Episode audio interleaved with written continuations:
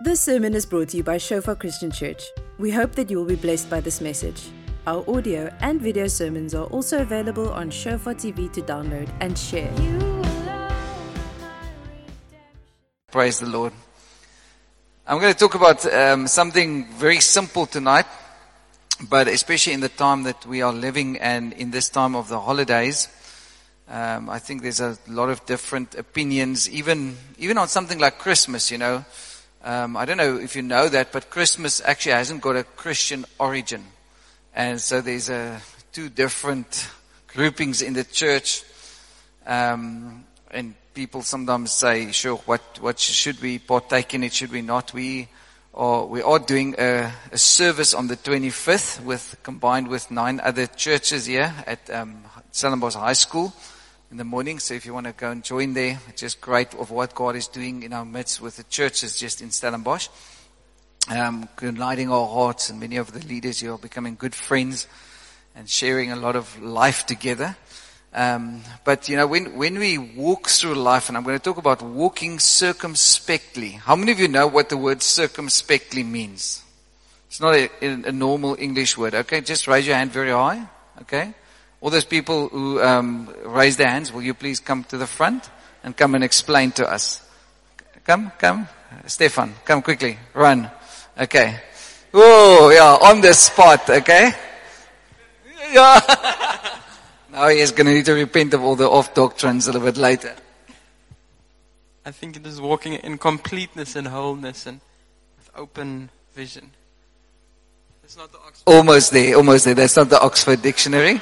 Okay, are you coming to explain the rest or did you go to the toilet? Henry just got the shock of his life. Okay. He thought I just went to the toilet, but in any case, um, he was walking uh, toiletry, not circumspectly. Okay. But so in Ephesians, that's where uh, Paul is writing this, this passage and we're going to look a bit at that. And he's writing from prison. And it's a, it's a profound book, the book of Ephesians, where he writes about our position in Christ. And it's, there's a guy from China who wrote a book. Uh, his name is Watchman Nee, Sit, Walk, Stand. Uh, sort of the three parts of the book of Ephesians. And he was writing on our position in Christ and then how we are seated with Christ in heavenly places. And then sort of at the end of Ephesians, he's writing about how do we walk in Christ? How do we live out this revelation that we have, that we are seated with Jesus, that we have all authority, um, that, that he is high and lifted up. And he's talking about a spiritual dimension. And that's sort of the groundwork he lays in the first three chapters. Now, Ephesians and Colossians are many, many of the scriptures or the wording is almost the same. Ephesians has been written to a book, a, a group of churches. And it's, it's really profound if you understand what our position in Christ is, that there's an old you and there's a new you in Christ. If you just go and Google in Christ in Ephesians, it's just so many times it comes up. Our position in Christ. We are seated with Christ. We are in, you know, uh, we, we're in the fullness of Christ. And so, so in Ephesians chapter 4, that's sort of where he, he sort of starts to jump into this whole aspect of how do we walk out the Christian walk? And uh, eventually in Ephesians chapter 6, he gets to this place where we have this armor on and he says there's also a spiritual war. Uh, we must put on our spiritual armor and we must fight a battle. Uh, we must know that in this life, it's not just, things are not just passing through. And so he starts in Ephesians 4 verse 1. He says, I therefore the prisoner of the Lord beseech you to walk worthy of the calling with which you were called. So he's, he's talking about this concept of walking. So if you're walking, you are on a way, you're on a route, you're on a path somewhere. Would you agree? Uh, you're not walking in circles, hopefully not.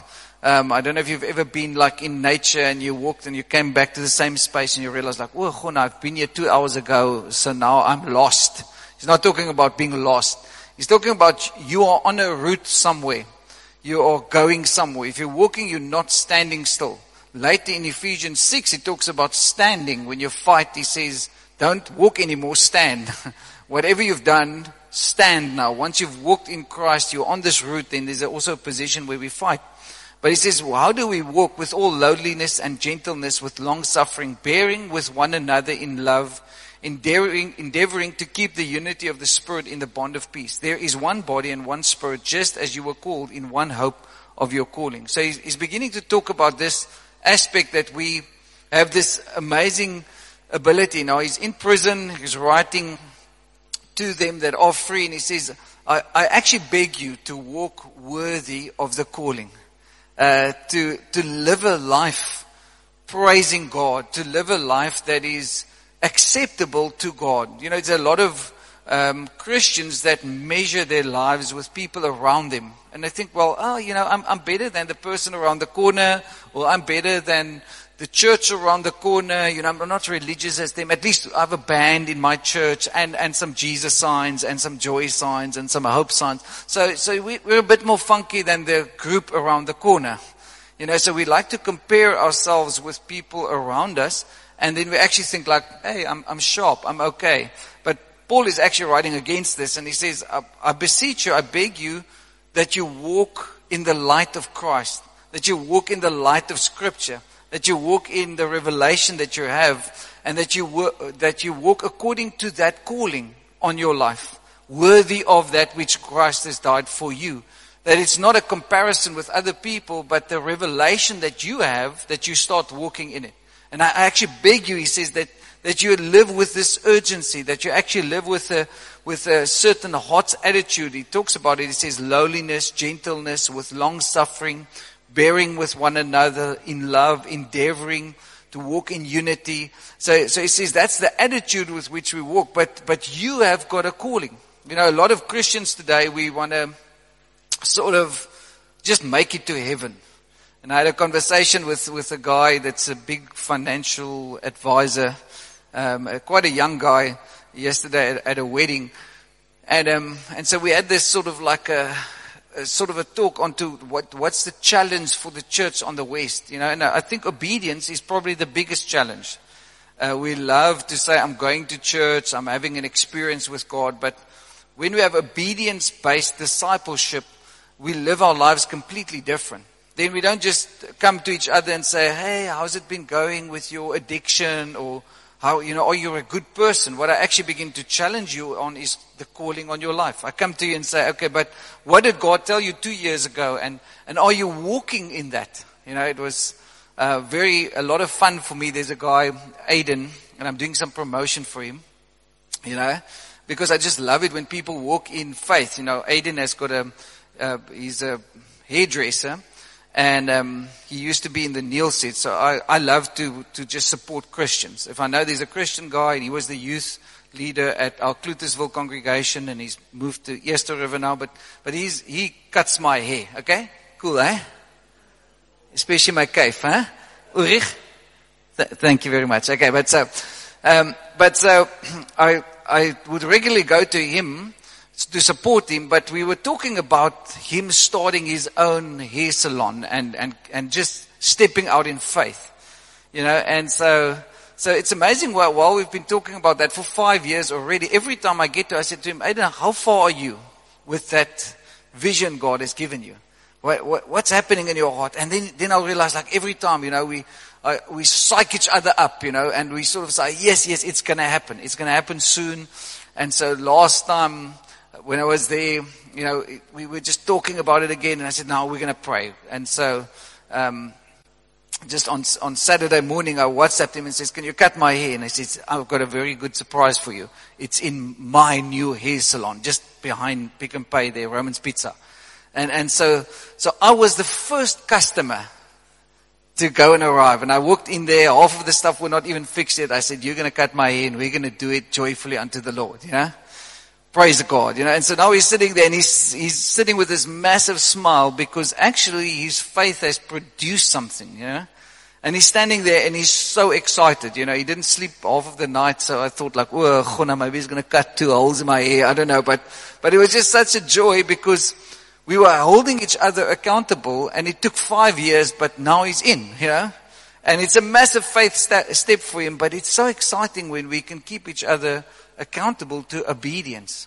And that's what the church should do. That's what we should do in our relationships is, hey, what, what is God telling you and how can I help you? And that's what Paul is writing. He says, endeavor with one another, bear with one another, support each other. keep the unity of that agreement that we have concerning the things that God has spoken to you about. Otherwise, we just become good churchgoers. Yeah, yeah, it's nice. I'm going to church. And then 10 years later, you're still going to church. But Jesus is looking for fruit in our lives. Jesus is looking, and that's why Paul, sitting here in prison, he's got this urgency and he's saying, Hey guys, wake up, wake up, walk worthy of the calling. And so now we're jumping a chapter and we're going to Ephesians 5 because this is um, where I actually want to get to. It says, But all things that are exposed are made manifest by the light. Ephesians 5 verse 13 to 21. Awake you who sleep, arise from the dead, and Christ will give you light. It's, it's sort of almost out of context that he says, I want you to awake Christians. I want you not to be asleep. You know, this is the time of the year where a lot of people just shut down. They just like, I'm tired. I'm, I'm sort of like, I, I, I just want to zone out. You know? And that's normally the best time when God wants to speak to you. And so Paul is writing here in prison and he's saying, awake church, let the light shine into your life. You know, let your, let God's light manifest in your life. Awake you who sleep. He says, church, you're fast asleep. I think the church in the West is fast asleep. And, and we, we're not, we're missing so many opportunities that God is inviting us to because we, we, we sort of slowly just getting distracted with a lot of things. Okay? And so this is what he says. See then that you walk circumspectly. That's where that word is, eh? Stephan's doctrine. Not as fools, but as wise. So it says when, when you walk circumspectly, you're not, you have to choose. Either it's going to be a wise walk or you're going to just be a fool. You're going to waste a lot of your time. You're going to, you're going to sort of just drift off. And so, he says, in that, redeeming the time because the days are evil, therefore do not be unwise, but understand what the will of the Lord is. So, to walk circumspectly means you are on a road, you're going somewhere, but you're walking very carefully. And you're not deviating from the path that you've been set on. And, and this is sort of one of the themes that Paul write about a lot. He says, hey, I'm, I'm looking forward, I'm pressing forward to the goal, the upward call in Jesus Christ, letting go of the things that are behind, forgetting the things that are behind, stretching myself out to the upward call of Christ.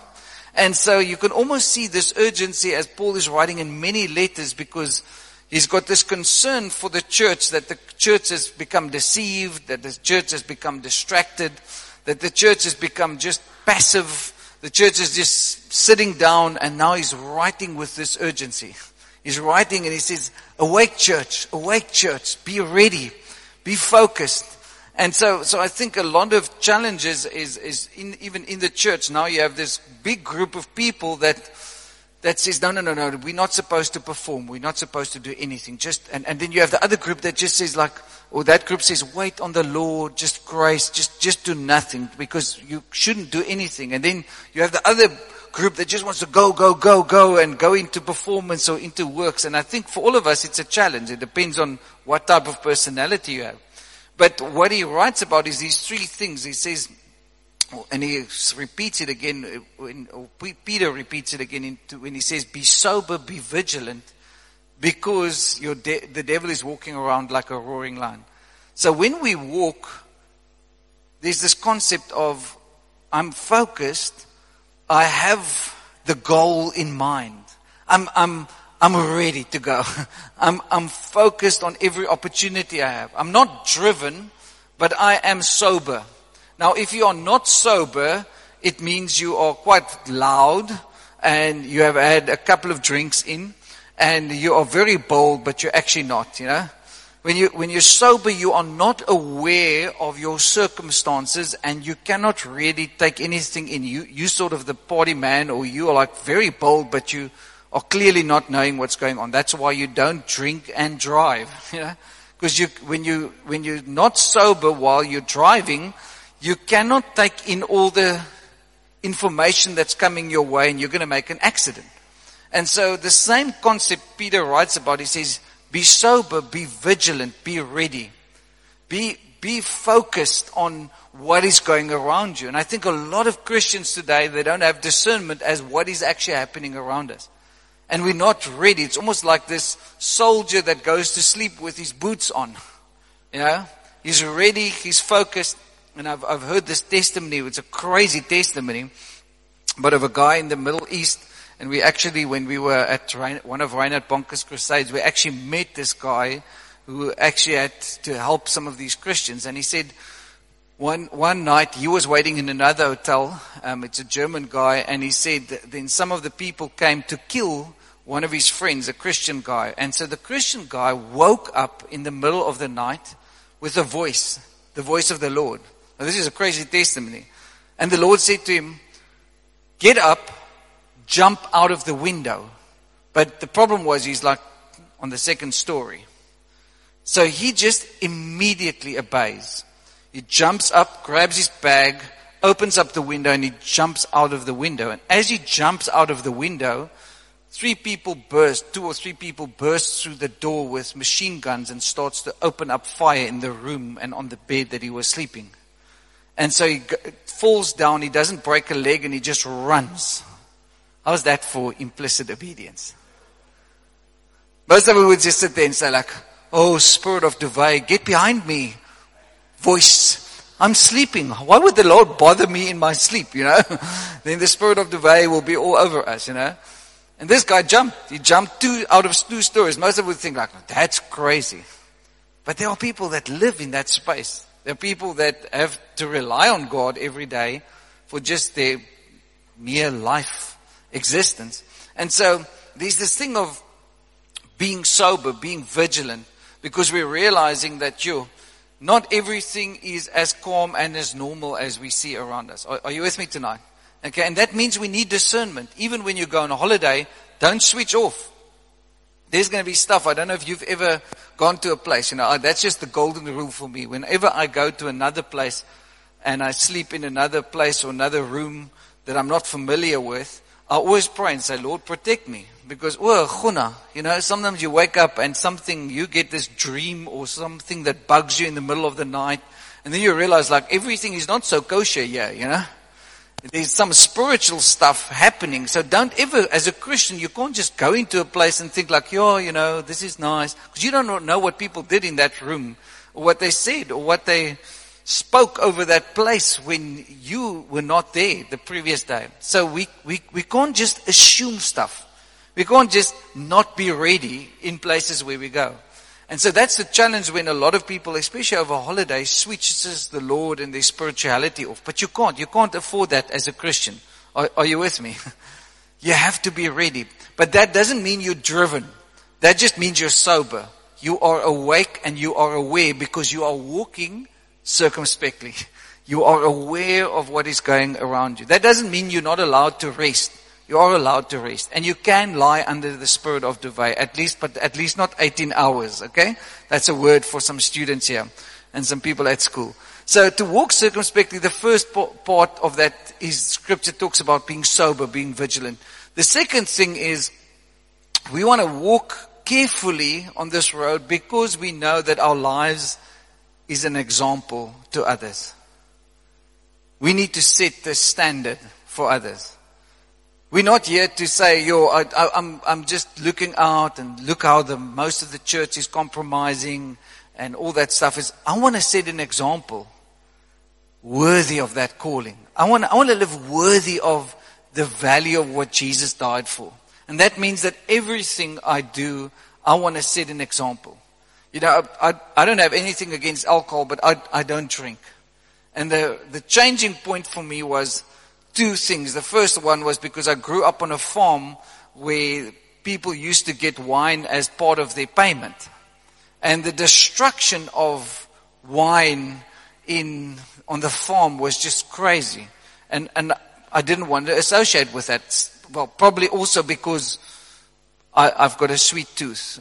I, I, don't like bitter things, you know, so I just don't like beer. I just don't, it's just not nice for me, you know, just like, well, you know, there's no, there's no sugar in it, you know give me sugar, sugar, honey, honey. But you know, so, but uh, that's, you know, But the second thing was once at a wedding, uh, and I've told the story before, I was sitting at the wedding and there was a guy two tables away and, and I didn't notice it, but there was um, somebody poured out wine for us, like very expensive wine at this wedding, and I just thought like maybe I should drink it, and I realized like, oh no, I'm not not going to drink it. And then two or three tables away, this guy was sitting, and he only told me two or three weeks later. He said I was an alcoholic, and I was sitting at a wedding, and I was watching you the whole night, and I was looking whether you were going to drink that wine or not. And I thought in my head, if you're going to drink it, then I'm going to start drinking again. I've been sober for nine months or ten months. And then you didn't drink of that wine in front of you. And that was such an encouragement to me not to, not to go back to drinking. And I thought like, whoa, you know. Does that mean I must be driven, try to perform in front of people? No, it's just, I want to set an example through my life. I want others to say, wow, we can run the race because you've run the race. Two weeks ago, I was up with um, Angus there on the farm and I just said to him, do you know what? I'm so encouraged by you. There's so many people looking at you, and that's why you're getting so much flack, and so many people are, you know, whenever you just do one little thing wrong, then people are going to come and try and slaughter you. Because why? You're an example to us. And you've run faithfully, and I want to encourage you. Keep on going. Keep on going. Yeah? And so, the question is, do you want to be an example, or do, do you just want to be a mediocre Christian? Do you, do you want to just be a good person making it to heaven, or do you want to make a difference? I was thinking a lot. I don't know if, how many of you have heard of Reinhard Bonnke. Raise your hand quickly if you've raised. But I was thinking a lot this week. Now he died uh, last week, and we are very familiar with his ministry because uh, I used to worship with Reinhard. You know, it was Jesus, Moses, Reinhard Bonnke. He was top five, yeah. And um, I've, I've told you many stories of how I was embarrassed of trying to pray before him and then he stopped me in the middle of the prayer and he says, no, we don't pray like that, you know, in his German voice. And I thought, oh Lord, please let, let the second coming happen right now, you know. but, but, but he's just a guy that I've never seen somebody so focused. You know, we were sitting one day at the table, at the breakfast table and well, we were five pastors and one of the pastors, uh, you know, was talking about a cycle tour that we're doing around the country seven times and explaining all the stuff and all the effort. And Um Reinhard was sitting there with his breakfast and he looked up and he said, so, how many souls got saved? And the pastor couldn't answer him anything. It was just like a pre-cycle trip, you know? And we realized like, whoa, this guy is so focused.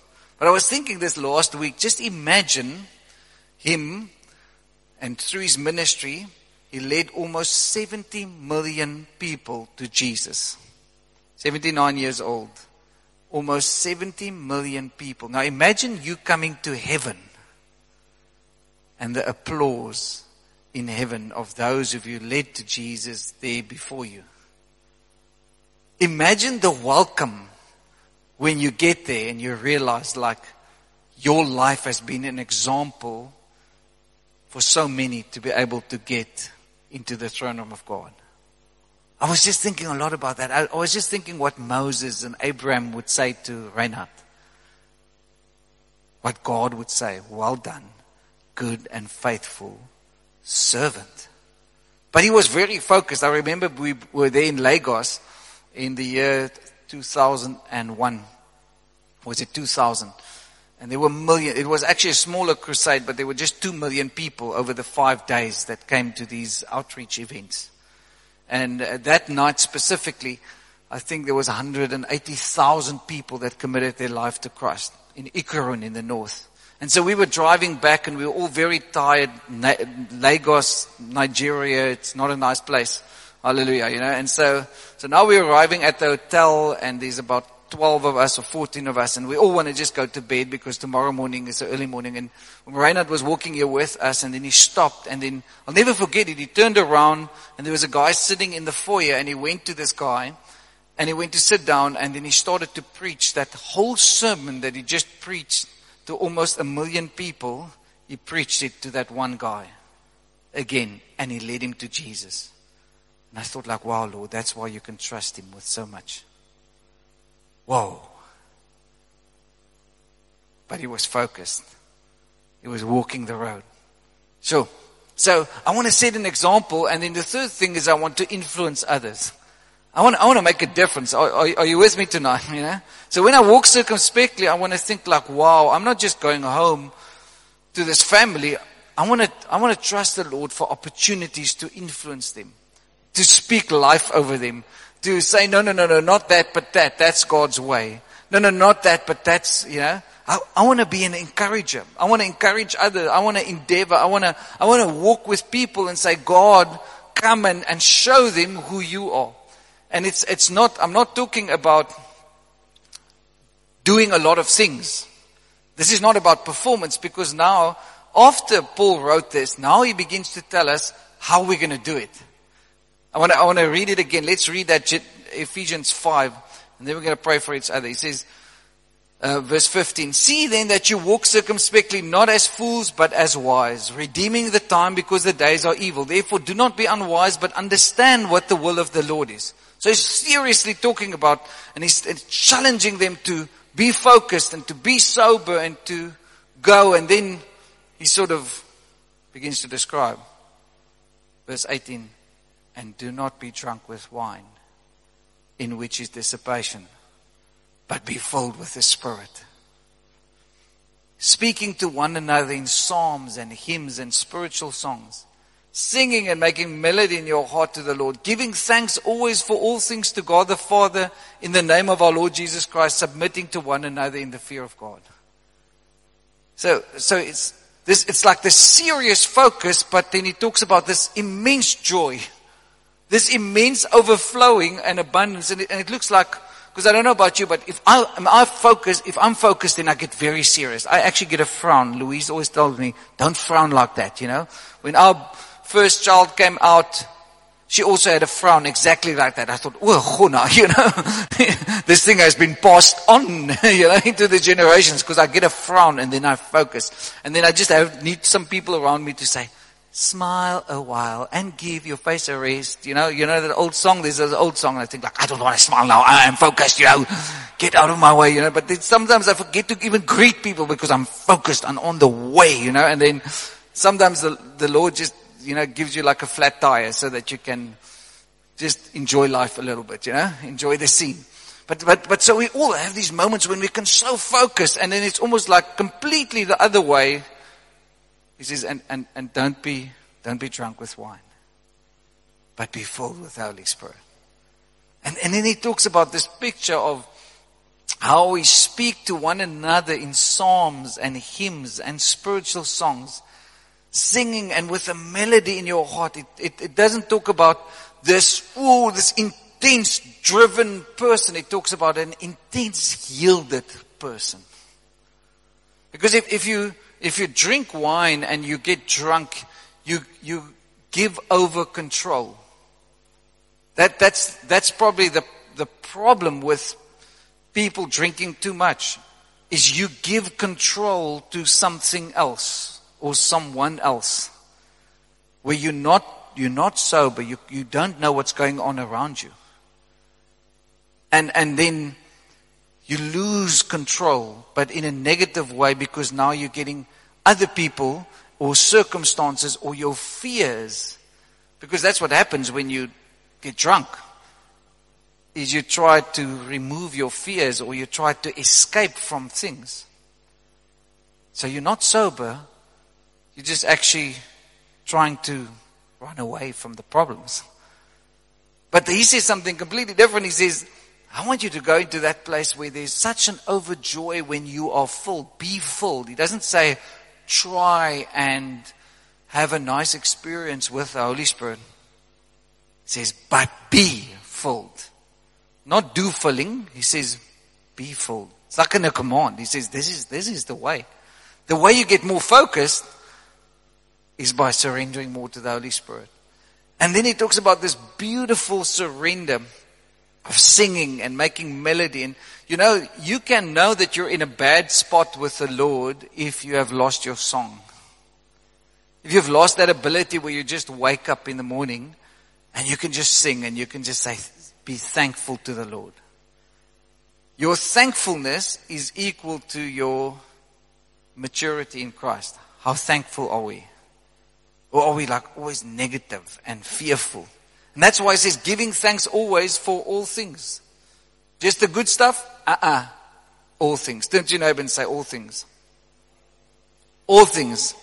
Everything. Even your feet that doesn't smell so well. I'm looking to one or two people here. Okay? But do you know what that, that is like? Some people are looking at each other's feet, but I don't know. Henry just thought other people next to But so, it talks about this dimension that you can go to, which is so amazing. It says, if, if we can understand it, that God wants to unlock over your life a thanksgiving and a joy and a song in all things, not just the good things, not just when I get a present or somebody blesses me or my bank account is full, but actually when my bank account is minus. When, when, when things are not going my way, when, when things are not working out as I thought it's gonna go, you know. I, I had a sort of a funny moment or just, but, but I had to go and make a bit of a quick visit to the hospital on Friday. It wasn't planned. But I was lying there in the doctor's wards with a lot of people next to me. And then there's one guy on the one side. Now they're trying, I'm lying there and I'm just enjoying every moment and I'm just worshiping the Lord and all that stuff. And so there's the guy, they're busy resuscitating the guy next to me. They're pulling blood or drawing blood from the guy next to me and he's going like, oh! And I'm thinking like, whoa, this sounds like a crazy place. And and so I'm lying in between five or six people that, that feels like everyone is dying, you know. And I'm just lying there, I'm thinking like, sure. this is crazy, you know. Looks like a death row, you know, happening because the, the, the voice, and the, then the doctor comes and says, oh no, they don't always make noise like that, you know. I'm talking about the guy with the resu- being resuscitated next to me or the guy drawing blood next to me on the other side, you know. She says, no, no, she doesn't know, actually know which one I'm talking about. Oh, okay. you're moving straight along. But then suddenly in that moment when, when you, when you're there, you realize like, wow, I, I have a joy unspeakable. I have a peace, you know, because what happened just in short is I went to let my eye, eyes be, be tested and when they blew that wind into my eyes, I have a reaction like seasickness and the lady in the, the optometrist, it was her first week, and there was another guy, it was his first day. So I completely had a blackout, you know, I had an Eskom on them, know. So I was, I was stage nine, stage ten, all over the place, know. So I collapsed, goof, in the optometrist, and then I tried to walk out and I collapsed again, and she thought I had a heart attack. So she was running up and down, and they ran out of the optometrist, and they got the ambulance, and it was just like crazy, you know. So I was just there in my happy space, but then these people were panicking. She says, she moved down from the Free State, this optometrist lady, and she says, Oh, Gona, my first week has been the most terrible week ever. I don't know what you guys do here in the Cape, you know, but I said, Oh, just happy days, you know, but so in any case, uh, but, but it's, a, it's amazing when, when you're in moments where you're not in control, what comes out. Is that peace of God, is that thankfulness, and this is what Paul is writing about. And then he ends off with submitting to one another in the fear of God. It's a, it's a submission thing. It's a, I want everybody to get there. And Peter later writes about this. I'm going to quickly read it. You can go and study. This is your scripture to go and study at home.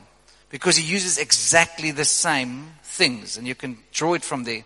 He says, but the end of all things, 1 Peter 4 verse 7 to 11, but the end of all things is at hand. Therefore be serious and watchful in your prayers. I actually used this scripture at a wedding yesterday. And above all things, have fervent love for one another, for love will cover a multitude of sins. Be hospitable to one another without grumbling. Thankfulness. As each one has received a gift, minister to one another as a good stewards of the manifold grace of God, submitting to one another. If anyone speaks, let him speak as the oracles of God. If anyone ministers, let him do it as with ability with God supplies. That in all things God may be glorified through Jesus Christ, to whom belong the glory and the dominion forever and ever. So he's, he's talking about this people that are serious and focused, but they're not driven. They realize the end of all things, the days are evil, redeem the time. There's no time to waste. Don't waste your life. Walk circumspectly. Walk wisely. Not as fools. Because the world are doing stuff in a foolish way, just wasting their lives, just wasting everything. But we as Christian, we are passionate. We have fervent love for one another. We are focused. But there comes this hospitality, there's come this thankfulness because that's what happens in the heart.